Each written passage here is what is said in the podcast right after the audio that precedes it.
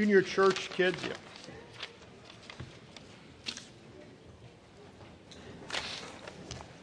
If you'd like to turn your Bibles to Ephesians chapter 4, uh, that's where we've been last.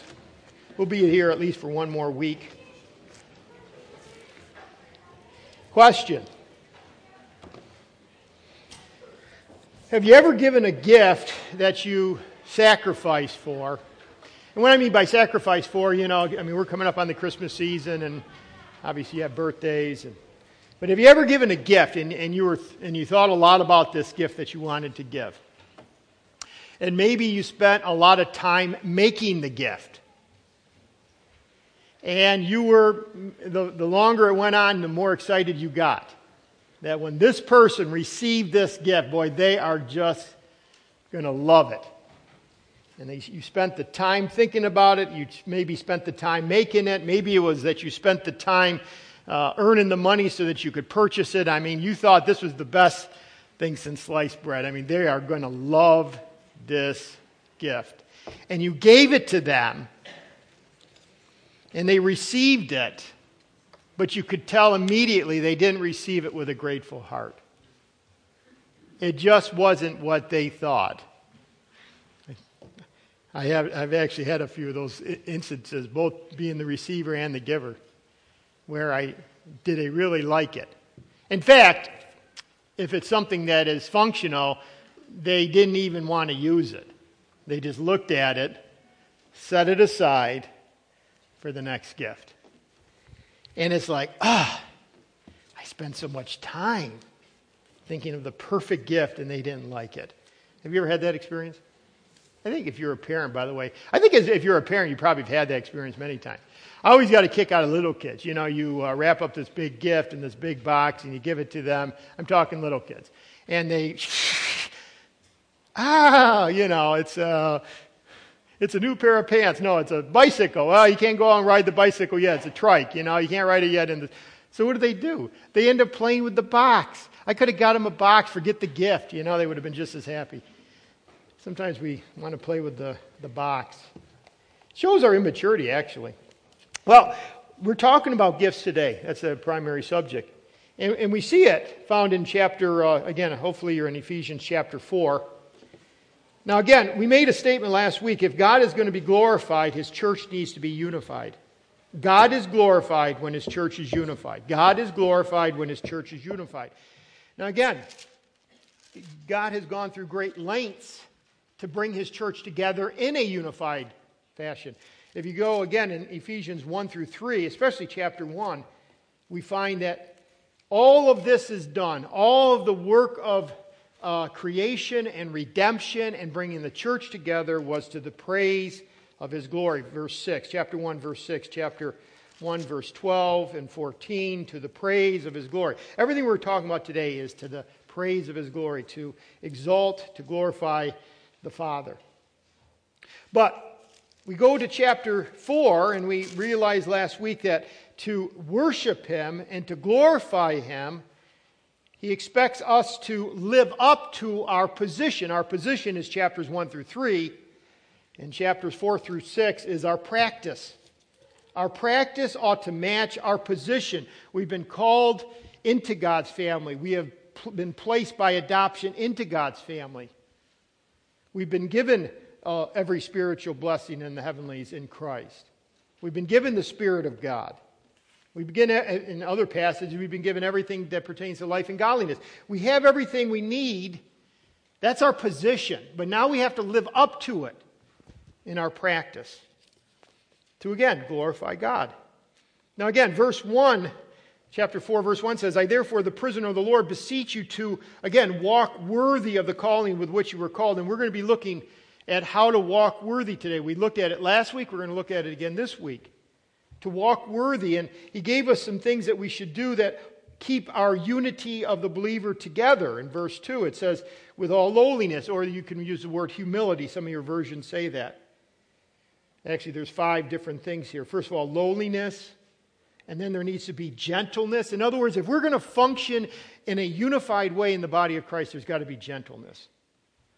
I mentioned last week that Gentleness means that your needs are not a hassle to me. See, gentleness means that you're not a hassle, you're not a irritant to me, and vice versa. So humility says it's not about me, God is the center. Gentleness looks at you and says, and we're going to be walking this path for a while, and you're not a hassle, you're not an irritant. Sometimes people become an irritant to one another. Really shows that they don't have humility and they don't have gentleness towards one another. That's what kills, uni- uh, that's what kills uh, unity, is when we don't have humility and gentleness. And then the second or the third thing is with long suffering. I like what Paul Tripp says long suffering means that we celebrate process. Process. The Christian life is a process. How many of you are finding that out as far as a besetting sin? It's a process. you have victory and defeat. You have more victory, but still a defeat. You have more more victory, but you still have or relationship, or how you deal with a particular trial. And when you when you resolve those things in your life, you know what the Lord does? I mean, this is just this is the process. He brings something else to the forefront that you need to take care of.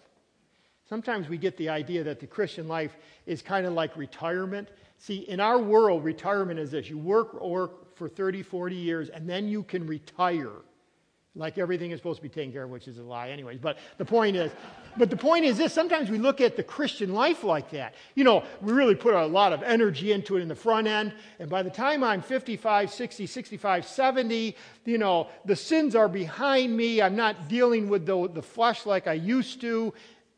That's not true. You know, there's never a point. Uh, Christian life is process.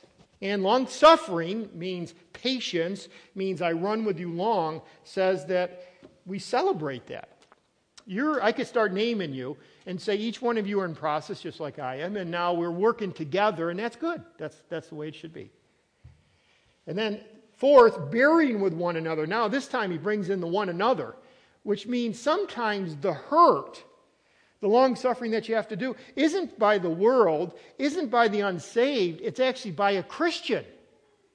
Again, it's one thing to be hurt by the world, you expect it. It's another to be hurt by a Christian. We don't expect it sometimes. But that's why he says, bearing with one another in love. Bearing with one another in love.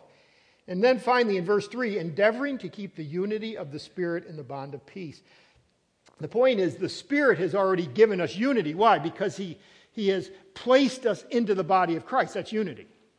But now we're told of what we've already been given positionally in Christ. Now we have to endeavor to keep the unity. Endeavor, endeavor means to exert. Exert yourself to keep, to guard. Guard that unity. Guard what, what your position already is. When you were saved, and you receive Christ as your Savior and Lord, you were placed in the body. Now we got to exert ourselves to keep the unity. It's not easy because, again, you have the flesh, the world, the devil. Satan wants to destroy, you know, and it's just constant. It's that constant struggle to keep the unity of the Spirit in the bond of peace. And to prove that it's it's so critical in that it's only God that can do it. Look at verses 4 through 6. He literally brings up the Trinity. There is one body and one Spirit, that's the Holy Spirit, just as you were called in one hope, one Lord, Lord Jesus Christ, one faith, one baptism, one God and Father. And he mentions the Trinity. Basically, the Trinity was at work in your salvation, bringing you into the body, creating the unity. Now keep it. Now keep it. Someone was telling me today, or this week, and I wish I remember who it was. They were talking about uh, uh, either they did it or they were just reading this, but uh, uh s- someone was driving through a, um, a long stretch of road construction. And one of the worst places I've ever been in road construction is Philadelphia. That's like a nightmare. So I always think of Philadelphia when I think of road construction. Um, but anyways, so they went through this long process of, you know, road construction and all this other. And at the very end, there was a sign at the very end of the road construction that said this, quote, end of construction, thank you for your patience, end quote. And I thought, you know, that's exactly how it is for the Christian. You know, we'll get to heaven someday, end of construction. Thank you for your patience. Thank you for your patience with me. Now I'm finally perfected, right? But none of us will be till that end. Okay? Uh, sometimes we think we ought to be. That's not how it's designed. So again, progressive. We celebrate process. We celebrate process. So that's the unity, verses 1 to 6. We have unity, and yet there's diversity. He's going to be, he brought up the body a few times already in Ephesians. He's going to bring it up three times in this text. Well, he brought it up in verse 4. But there's diversity. There's differences. We're unique. I mean, just look out around you. In this congregation, we have the old and the young. That's pretty diverse. We have males and females. That's really different. Do women think like men? No. Okay. Right? Real differences. Real differences. We have wealthy and needy. We have entrepreneurs. We have farmers. We have mothers and fathers. We have white collar and blue collar. I mean, we're a really diverse group, right? Very diverse. We have babes in Christ and those who have been saved over 40 years. Anybody over in here over saved more than 40 years? Anybody? Oh. we have those who are passionate about learning, those who are passionate about sports, and those who are passionate about movies. I mean, there's all kinds of passions represented. We have daily struggles with the physical, some daily struggles with the mental. And yet some are just the happy go lucky, uh, lucky, you know, just whatever. Kind of like my wife. now think of, all right. I mean, I was thinking about this. Galatians, you know, it says there's neither Jew nor Greek, slave nor free, male nor female. I mean, we're really different. We are really different. So now, now this is the point. How do you get a group of people who have been placed into the body of Christ and we're called to be uni- unified practically just like we are positionally when there are so many differences. I mean, there's so many differences. You know what God does? He makes us interdependent on each other through our giftedness. That's how you do it. He brings you in, and it's just like, and, and, I'll tell you what, the body illustration is perfect. I've never been hit so strong as this week, like how perfect that's an analogy to the body of Christ. That's why he says it's the body. Because you can't look at any part of my body, just let's say my hand, and say, well, I really don't, I don't really need that joint. Okay, I really don't need that joint. Let's get rid of that joint. No, we're all interdependent. We're all unique, and yet we're supposed to be unified. Well, how do you do that? You make each person interdependent on each other. That's how you do it. So God says, you know what? I want you to be unified, and you're going to do that as you exercise your gift. And that's what you see in verse 7. So let me read verses 7 through 11, okay? And that way uh, we move actually from the unity part of the passage, verses 1 to 6, to now the diversity part of the passage, verses 7 through 11. But to each one of us, grace was given according to the measure of Christ's gift. Therefore, he says, when he ascended on high, he led captivity captive and gave gifts to men. Now, this he now, now this he ascended. What does it mean but that he also descended into the lower parts of the earth? He who descended is also the one who ascended far above all heavens, all the heavens, that he might fill all things. And he himself gave some to be apostles, and some prophets, some evangelists, and some pastors and teachers. So again, how do you how do you unify the church? That's very diverse you give each a gift that they have to use for each other, and that's going to create unity because they need each other. Interdependence. Interdependence. So Christ gives gifts to each believer. And this is where we get into the uniqueness of the believer. If you just remember anything else, just remember this you are very unique. You are very unique, and I don't mean physically, and I don't mean on this world stuff. I'm saying as far as how you contribute to the body of Christ. Well, let's look at five different things about this. And again, it's just off of verse 7. But to each one of us, grace was given according to the measure of Christ's gift. First of all, is this is the contrast of unity with diversity. Or, you know what? I put that in your uh, outline, but actually, you could change the word contrast. How about this? The connection of unity with diversity. And you get it all from the word but. But's the transition, but it's not a normal uh, simple conjunction. It really means in spite of that. In other words, he's looking back and he's, he's saying, in spite of the unity of verses 1 to 6, look at the diversity. Each one has a, a grace gift. So he's connecting these two passages, verses 1 to 6, 7 through 11. Again, it sets the individual, the each one in verse 7 over against the all of verse 6 in regards to the unity in the body of Christ. It's the bridge. By the way, if you don't get this, you could be very uh, divisive. People are very divisive because they don't get this. They don't understand the interdependence thing. They don't understand the, uh, the uh, just the difference.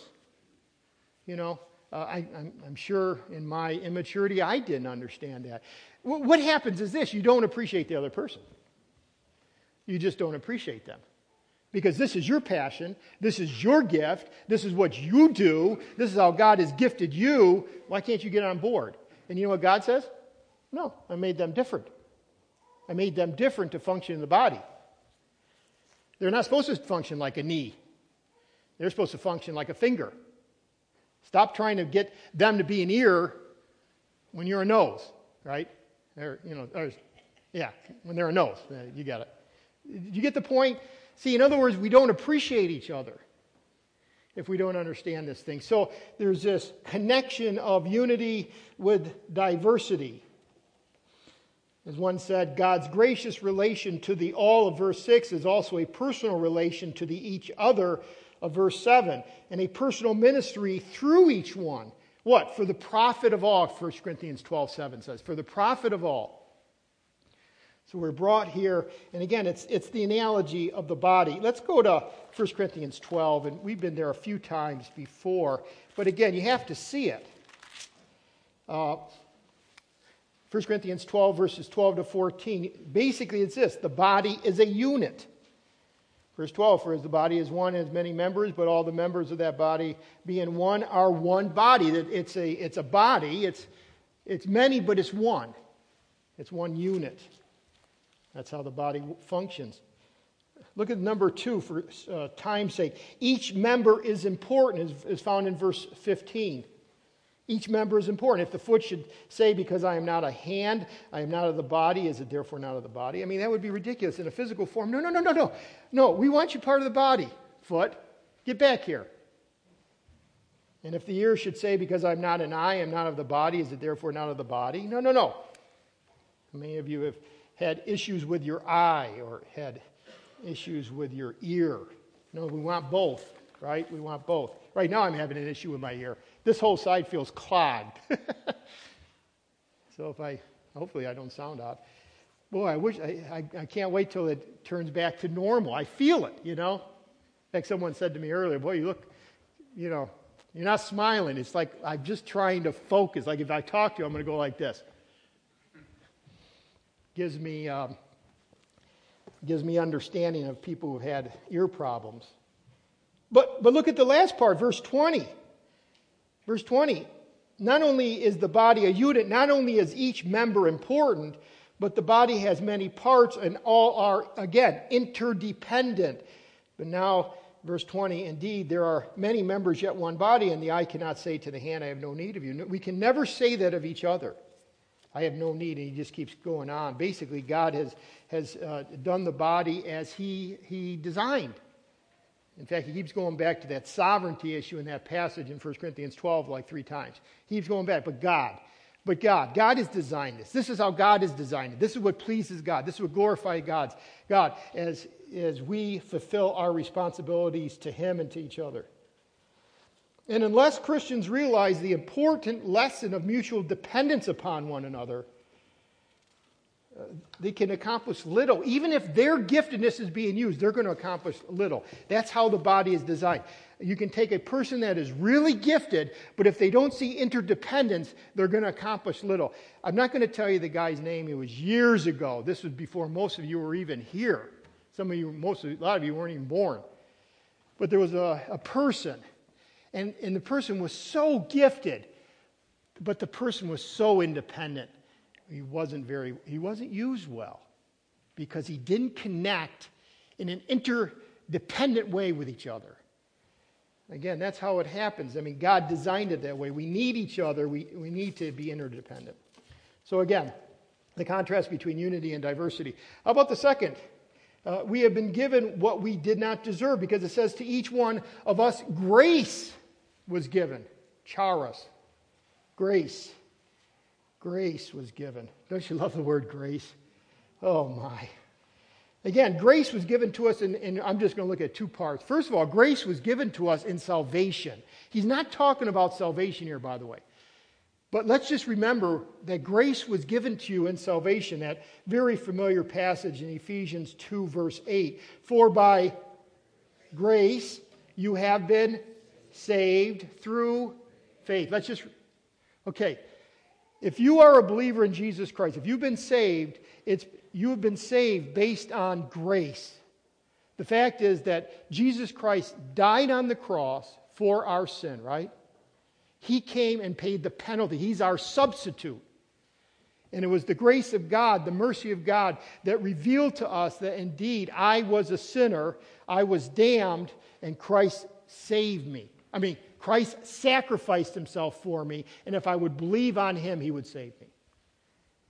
And the saving is through faith. That's like the conduit. That's what brought salvation to my soul is I had belief, I had faith in the fact that what Christ did was enough. That it wasn't my righteousness. In fact, Ephesians uh, 2 8 says this, uh, continues on, saved through faith, and that not of yourself, that's self righteousness. It is the what? The gift. Kind of remember that word because we're going to see that same exact word, gift, in, a, in our passage. And it's a gift of God, it's free. That's what a gift is it's free. Not of works, lest anyone should boast. But we were saved for, can you tell me those three words in verse 10? We were saved for what? For good works. We were saved to do something. We weren't saved just to sit at the you know, side of the pool and have, you know, drink lemonade. We were saved for good works. Yes, grace. MacArthur says this grace is a single word definition of the gospel. The gospel is the good news of God's grace to sinful mankind. The, the nature of grace is giving, and the Bible tells us much about giving that uh, about giving and not getting, right? I mean, God is a, a gracious God. God is a God who gives. There's one thing that you can say about the Lord. You know, God is love. He's a giver. He gave. He looked at our uh, pitiful state, our, our uh, damnable state, and he had pity on our souls. And he gave. The Father gave the Son so that the Son might redeem uh, uh mankind or humanity for, uh, for himself. And that's called the church. God is a God of grace because he is a God who freely gives.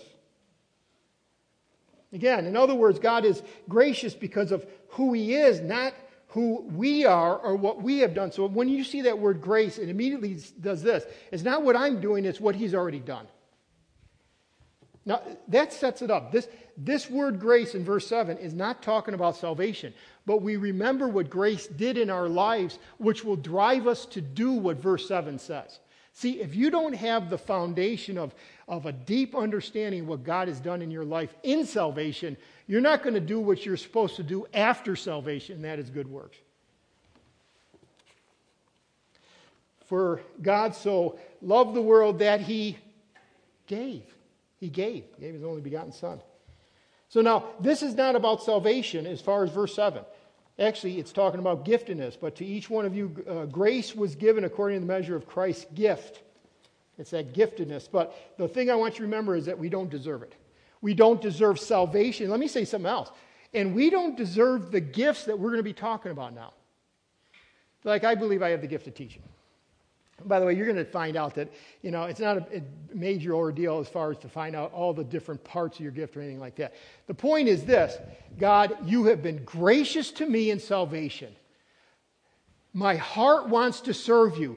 Thank you that you've given me something called a gift to be able to serve you with that I can glorify you with. Okay? But it's all Him. See, it's, it's not, He saved me, and now I wonder what I should do to really kind of pay Him back. No, that's not the. He saved me by grace. He now enables me by His grace to do, to minister to His body, to Christ's body. So again, we don't deserve it. How about the third? We were saved to serve. It's interesting, it says that the grace was given according to the measure of Christ's gift. Now, again, it doesn't say it in the text, but actually, by commentaries, I realized that there is a definite article in front of the word grace, which means the grace. Definite article, specific grace. And what he's referring to there is not salvation grace, but enabling grace. In other words, God, the grace means the specific grace given to Cody at the moment of his salvation so that he might not only have a gift, but the ability to function in that gift. And that's how it is with each person that is here. Again, it's subjective grace. It's not just grace general, it's grace specific. In fact, you can see it because look at how the verse plays out. It was given according to the measure of Christ's gift even measured out. Not only the gift measured out, but the ability to use the gift was measured out. Again, there's growth and everything. I understand that. But the, the measure, in fact, you see that over in uh, chapter 12, verse, Romans 12, uh, I think verse 3, talks about the measure of faith. So you've been given something, to, you've been brought into the body, you've been given a gift, you've been given the measure of faith, you've been able, given the ability to serve the body, and that keeps unity in the body. See, what happens when you have people who go from this, from serving to wanting to be served? What happens in a body when that happens? What happens when you have radical cells doing their own things? You know what you call that? Cancer. That's what you call that, right? Radical cells doing their own thing. Radical cells wanting to be served instead of serving. That's called cancer. I wouldn't call any of you cancer. I try. But, well, maybe the Lord will. Uh, right? See, you are, I mean, I, want the weight. I really do. I want the weight of what Christ has done because, by the way, I don't stand before the Lord with you holding your hand. You stand there by yourself, right? But this is why I'm going through the series before Revelation. Uh, Bob down in ABF, I think he almost said it sarcastic. Well, John will get to Revelation sometime. Yeah, I am going to. But the point is this the point is this we stand before a sovereign Lord. And, and he's going to be judging the church. He's going to be judging the individuals of the church. And I'm very concerned that sometimes we get saved, thank you, Jesus. But you know what uh, Paul is saying here? You know what? God placed you into the body. He wants you to preserve that unity. And one of the best ways to preserve the unity is to use your spiritual giftedness. Because now you're not a taker primarily, you're a giver. That's the point. You're a giver. Lord, I want to express my love to you for all that you have done in my life. Thank you for giving me the gift, a gift, so that I can show that love. Well, let's look at the word gift. I found this interesting this week as I was looking at the word gift. There's actually four different uh, Greek words for the word gift. Four different Greek words. Sometimes it's the word charismata. It's found, well, just the little word charisma. It's word grace. You find it over in uh, 1 Corinthians 12. Charisma. There, when you see that word in 1 Corinthians 12, what he's referring to is the gift, charisma is grace, undeserved. The undeserved gift. That that's would be the emphasis of that word, undeserved. So I go to 1 Corinthians 12. Oh, this gift is undeserved. There's another word, pneumaton. Pneuma, pneuma, that's the only thing that you have to remember. Pneuma. Uh, when Paul said in 1 Corinthians 12, you know, I don't want you to be ignorant, brethren, of uh, the get spiritual gifts, like the verse, first verse there, he used that word pneuma. See, he actually used two different words for gift. One was pneuma, the other was chrismata. But the word pneuma was pneuma, Holy Spirit, right? Spirit. In other words, generated by the Spirit of God. When you're using that word, you're really focused on the fact that it's spiritual, that it's the source, the source. So whereas charismata would be emphasis undeserved, pneumaton would be more of the source. Who, who's the source? The Spirit. Pneuma. Pneuma. But this is a third word. This is the third Greek word for the word gift, and it's doria. And the emphasis is on freely. In other words, this is where uh, one of the, uh, the adverb is used in Matthew 10. This is the word, freely. That's the word, freely. Freely you have received, freely give. Freely. Not the emphasis in this verse is not undeserved, it's not the source. It's the fact that your, the gift was given to you freely. You didn't earn it. Just like salvation, you were gifted freely. And I think the way that Matthew uses the word is the way that God wants us to use our gift. Freely you have received, freely give. Some time ago, uh, a person that's uh, gave me a substantial amount of money. And, um, but it wasn't for me. It was actually, it was like four or five thousand dollars. And he said, just use it for people in the church when there's needs come up. It was nothing for me. But that has been one of the best, maybe I've told you this before, that has been one of the best uh, uh, examples or tests for me to see that I am just a steward. It's just been very good because, and there's still a little bit left. You know, it's been about a year and it's almost all gone. But, you know, a need comes through and I have to like evaluate okay, what would he want? What would he want? What would he want me to do with this particular amount of money? And should I give him this amount? Should I not give him? Should I give him this much? Should I give him more? Lord, what do you think he would want? And it really has helped me to think about stewardship. See, it wasn't my money. He just told me to use it for other people, but he gave me the right to do whatever I wanted, right? But I couldn't, you know, I couldn't go on a Hawaii vacation. That's stewardship. Now, that's just money. That's helped me, by the way. That illustration has really helped me with my finances and my giving because that transferable principle has been in my life. And I keep thinking, okay, everything I have is really just the Lord's. He's going to, he's going to give it, you're going to give an account. There's just no way, right? You're going to give an account. And so, I mean, that just helped me to say, oh, I've got to be a good steward. But that same scenario is the gift in this thing. He gave you a gift. Now use it. Oh, Lord, I wish you would just write it down like you want me to do Sunday morning. How do you want me to use my gift? Who do you want me to use it for? When do you want me to use it for? No, I'm giving you gifted, and I want you to be part of the body, and I want you to serve, and you're going to depend on my spirit to t- not only who, but, but the, actually the performance of. So again, dorea, freely. That's the whole point of it. Let me give you, by the way, a definition of spiritual gifts. I haven't really in your outline. A spiritual gift is a supernatural ability given by Christ through the Holy Spirit to the believer at the moment of salvation for the profit of all, that being the, the body of believers. That's really the, the definition. Okay? So again, supernatural ability given by Christ through the Spirit of God at the moment of salvation, didn't earn it, so that we might serve one another, so that the body might be unified. So we're called to serve. We're saved to serve. How about the fifth, uh, or fourth thing? Each believer is uniquely gifted. You get that from the word the, or two words, the measure. In other words, the measure refers back to the sovereign design from the head. That's Christ.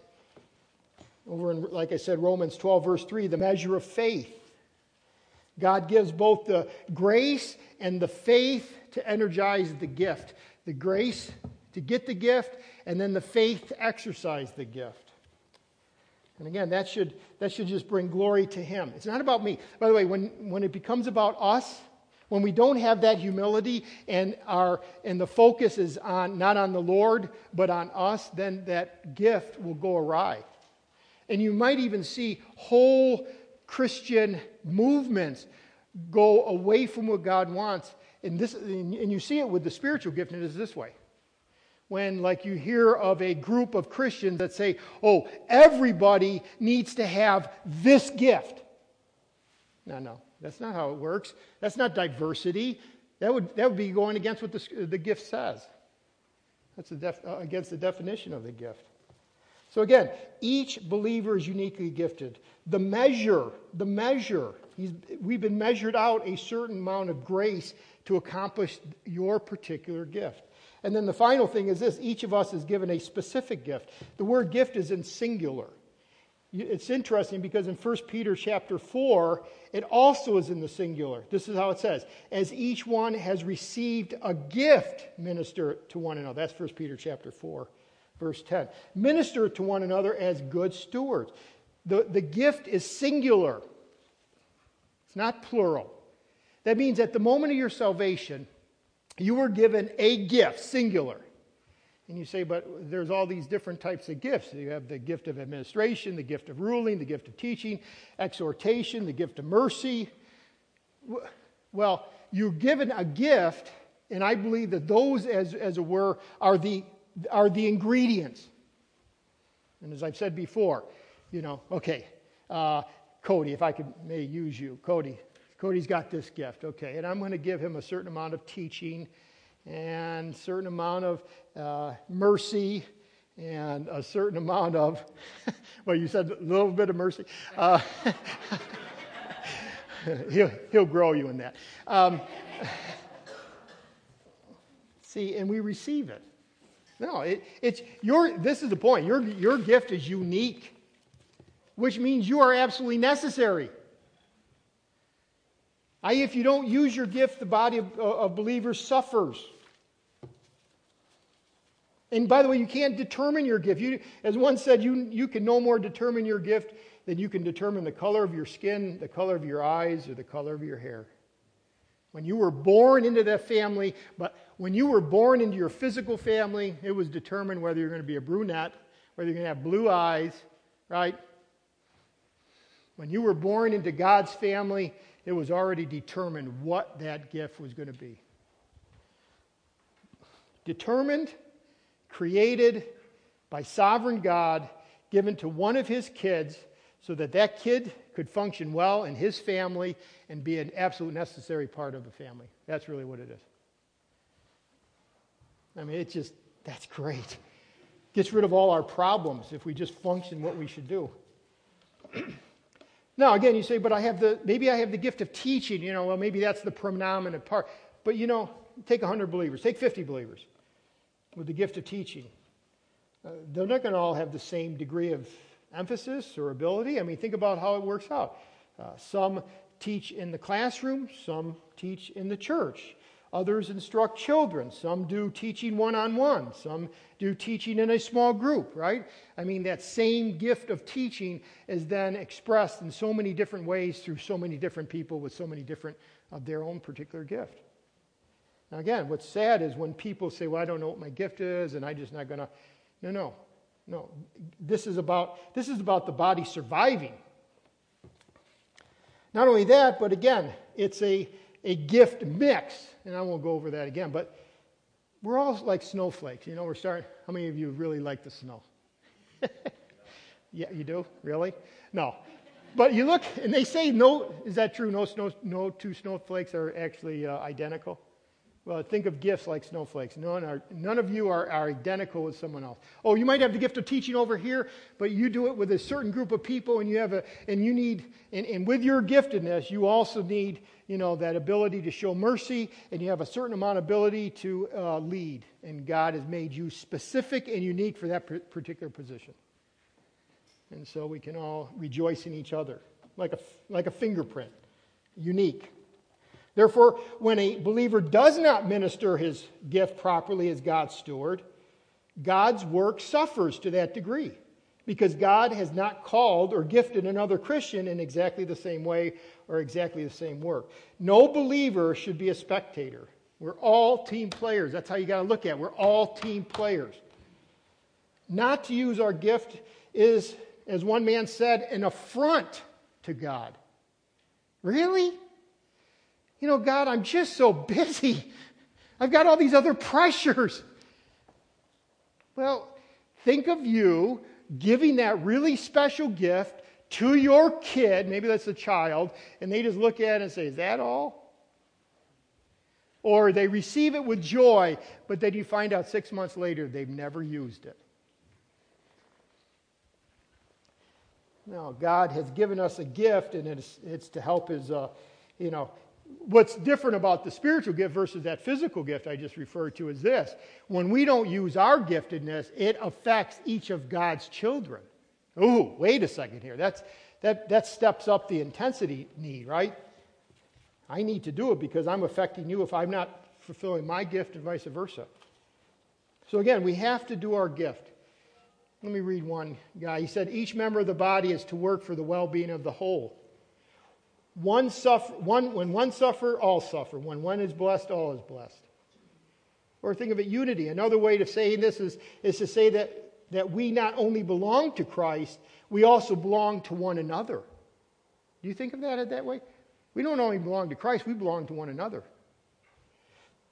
John Murray says of Christians, Christians have property in one another, and therefore in one another's gifts and graces. It would be correct to add that you, as a Christian, have a right to the gifts of other members of the body. You have a right to our gifts. And he, he closes by saying this You cheat them if you do not use it, and you are poorer if you do not depend on other people's gifts. So we cheat each other, and we're poorer for it if we're not interconnected, interdependent. We gotta. I mean, I find this so, uh, you know, so obvious in small groups.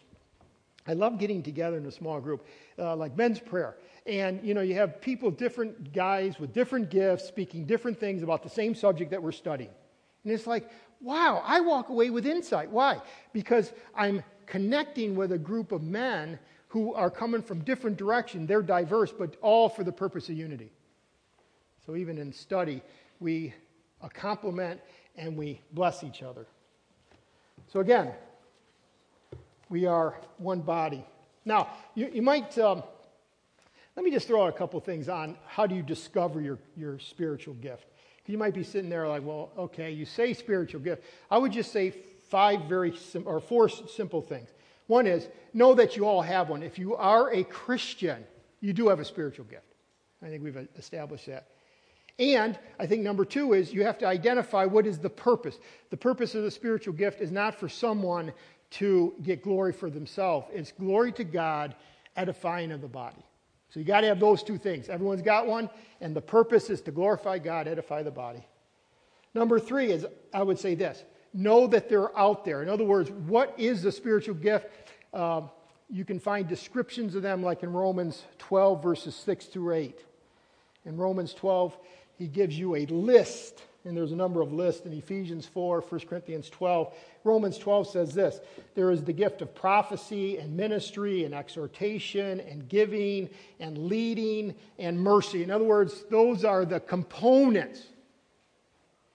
But then the fourth step is this. So there's, I kind of get what the gifts could be, what they kind of look like. I would say this number four is be experimenting with the possibility of what your spiritual gift is. If you have no idea and you're like, I'm young, I'm only 27 years old, I really not served, I'm not sure, I would say experiment. Experiment. In other words, be open. Um, uh, volunteer to uh, serve in the nursery or in Olympian or taking food to the homeless shelter. It doesn't, by the way, all this service doesn't have to happen in the church. The idea is, though, that you're serving, especially Christians, but uh, serving the world, yes, but serving, and you volunteer, be open. I would say a second thing is this be available. I like Chuck, Chuck Swindoll said this be willing to be used by God in different areas of ministry, even though you, you feel you're not quite ready for the task. In other words, you're uncomfortable, but you say, I want to serve, Lord. You have been so gracious to me, Lord. I want to serve. So you're open, you're available. I think it also takes courage because when you're out of your comfort zone, you got to be courageous, right? I find people that they'll teach a Sunday school class two weeks. Oh, I, I failed. I'm not ever going to do that again. No, stay in it four or five weeks. Stay in it for four or five months. Well, maybe not four or five months. You might empty the class, but you know, be courageous. And the final thing, and I think this is the most important one of those, be committed to use your gift. In other words, Lord, as I'm learning, I am committing myself to serving your body long term. It's not just about finding out what the gift is, it's about using it. That's why I really am not that impressed with spiritual gift surveys. I think it pigeonholes you. You know, you take the survey, and then it comes out and says, You are a teacher. And then what is, many times we do this. Well, eh, well, unless I'm teaching, I'm not going to serve. Well, how many of us are called never to show mercy, even though it's a gift? Right? By the way, I think this is why gifts are even given in the body as a specific, because it shows the rest of us how to do it. How many of us are called never to teach? Oh, watch a teacher. I got it. I understand what I'm supposed to do. Oh, I have a hard time showing mercy. Oh, there's a person that has the gift of mercy. Let me track with them for a while. Because they're helping me through their giftedness, showing me how to show mercy. How many of us uh, uh, uh, are, are never called to lead? Oh boy, that person really leads well. I got to watch how he does that, right? So, giftedness also helps the rest of the body to do all those different parts. So, so you're unique and you're needed, and, and I know I'm almost out of time, but let me get to the, the third point. Verse 8. Because in, in verse 8, he actually shows us from 8 to 10 how was it that Christ had the right to give us gifts, okay? Therefore, he says, when he ascended on high, he led captivity captive and gave gifts to men. Now, again, the analogy in verse 8, the first part, when he ascended on high, he led captivity captive, is actually from Psalm 68 18. 68 18, it's an analogy. Now, that's talking about David. All right, Psalms is talking about David. But this passage in Ephesians is going back to the Psalm passage and saying, just like David led captivity captive, so Christ did in a spiritual sense. It was a victory hymn composed by David to celebrate God's conquest of the Jebusite city and the triumphant ascent of God. And that, that's what Psalm 68. And, and this is the imagery. Okay, let me just paint the imagery. After a king won such a victory, he would bring home the spoils and the enemy prisoners to parade before his people. You've, we've heard that in, I think it's 2 Corinthians chapter uh, 2 the triumphant entry. I mean, if you ever uh, did any research on uh, the Roman triumphant entry into Rome after, uh, after uh, Titus uh, conquered, and there was this long, there was like 11 different steps. The bottom line was this the conquering general came back and said, Look at all the people I have conquered. Look at all the spoils I have got for Rome. Look at all the enemy captains and the generals. And, and, and there would be this long processional. In fact, back then, because they didn't have you know, cameras, uh, they would literally draw pictures of the battle, the battlefield. You know, when he was going up against the wall, and by the way, the main theme of the whole thing was the conquering general. He was the center of the whole parade. Well, that's what uh, Paul is referring to here. Go on, let me finish this. An Israelite king would, would take his entourage through the holy city of Jerusalem and up Mount Zion. Another feature of the victory parade, however, would be the display of the king's own soldiers who had been freed after being held prisoner by the enemy. These were often referred to as recaptured captives recaptured captives, prisoners who had been taken prisoner again, so to speak, by their own king and then given freedom. That's what he means by taking captivity captive. He's not talking about Old Testament saints there. I know I've heard this. You know, uh, you know, Abraham bosom had two sides. One was for uh, pain and suffering. The other one was for Old Testament saints that could not yet get to heaven. That's, I don't think he's talking about that at all. He's talking about us there. When Jesus Christ died on the cross, he conquered death, hell, Satan, sin, right? He was the almighty conqueror. What did he do? And we were crucified with Christ. Nevertheless, I live. We were crucified. In a spiritual sense, we were crucified with Christ. I know that we were co crucified. Not that our, we were there, we were represented with Christ. And when he rose again, what happened? We were freed. And he led captivity captive. That's us. He loved us so much, he came and rescued his own. And he freed us from Satan. He freed us from sin. In fact, that's what uh, uh, Colossians 2, I'll get there in a second. Um, I mean, this is victory.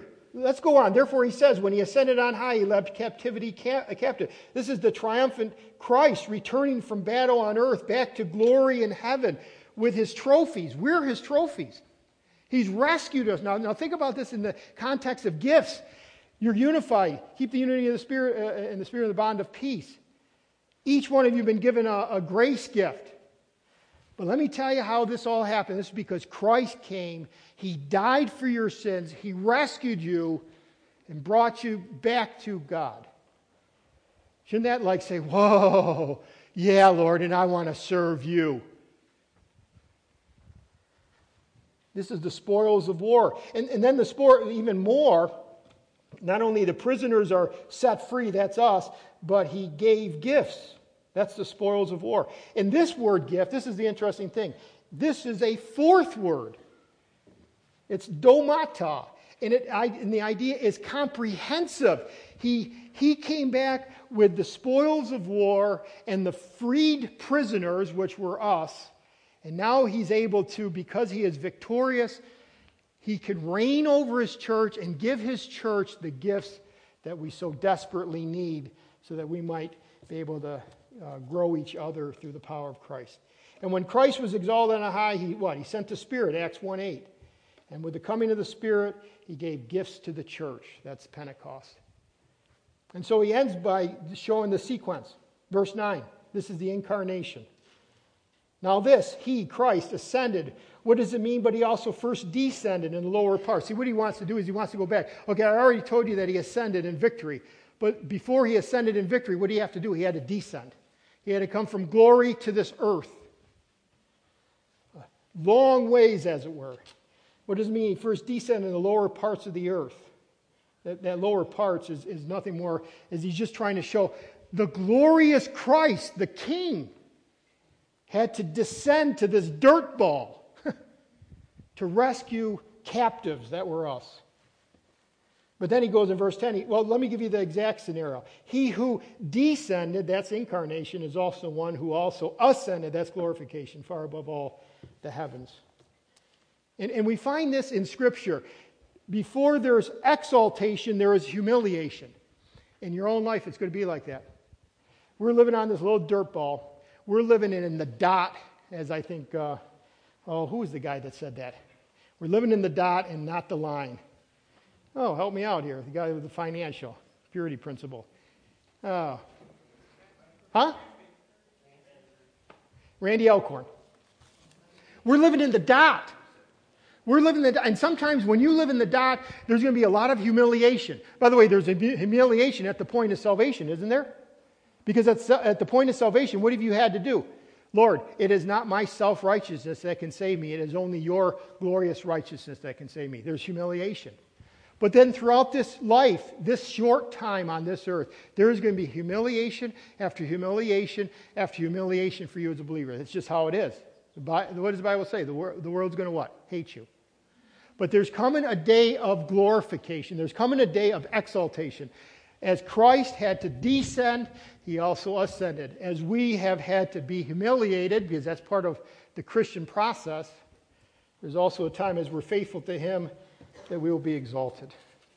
Let me just end with the last part. He said, lower part of the earth. Again, a striking contrast. But I think he's also talking about what 1 Peter 3 says. It says, For Christ, 1 Peter 3.18 says this, For Christ also suffered once for sins, the just for the unjust, that he might bring us to God. That's it. That's the ascension. That he might bring us to God. Being put to death in the flesh, but made alive in the spirit Verse 19, by whom also he went and preached to the spirits in prison. Now, some would say that's the Old Testament saint.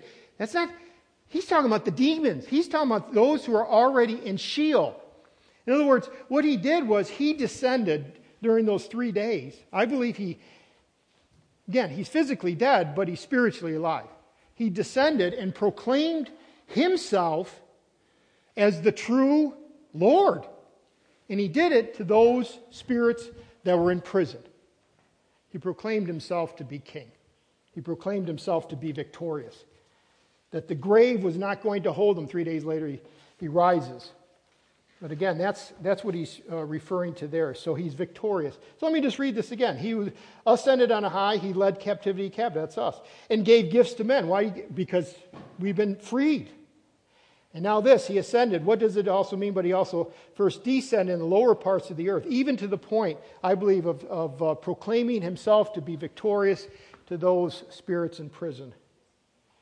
He who descended is also the one who ascended far above the heavens, that he might fill all things. And then the closure is this, verse 11. And he himself, that's emphatic, he himself gave some to be apostles. And this is, these are gifts, whereas verse 7 are gifts to individuals to minister to the church. Now he says in verse 11, and then he gave some to actually be gifts to the church itself the apostles, prophets, evangelists, pastor, teachers. In other words, he even gives a different category. He says, listen, when he came and he victoriously rose out of that grave, he gave and he gave what he was, uh, what he uh, had victory over. He was then had the right to give gifts. And he brought the spoils with him. And you were part of that if you were a believer, if you're a believer in Jesus Christ. That I have been saved I've been rescued from sin. I've been rescued from Satan. I've been rescued from myself. I've been rescued from um, hell, death. And He rescues us, and then He places you into the body, and then He gifts you so that you can minister, so that you can keep the unity of the uh, Spirit and the bond of peace. And now the question is are you using it? Are you actually seeking out of love, uh, out of love in your heart to minister to His people? Or the other option is this selfishness. It's all about me, Lord. Thank you, but it's all about me. If it's all about the Lord, then you're going to want to minister to his body. That's just how it is. So I trust that that's how it is in your life, that you, that you will see that you need to serve. Because you can ne- we can never reach the unity of the body, uh, unity of the spirit and the bond of peace if, if we're not actually serving one another. Let's stand as we close.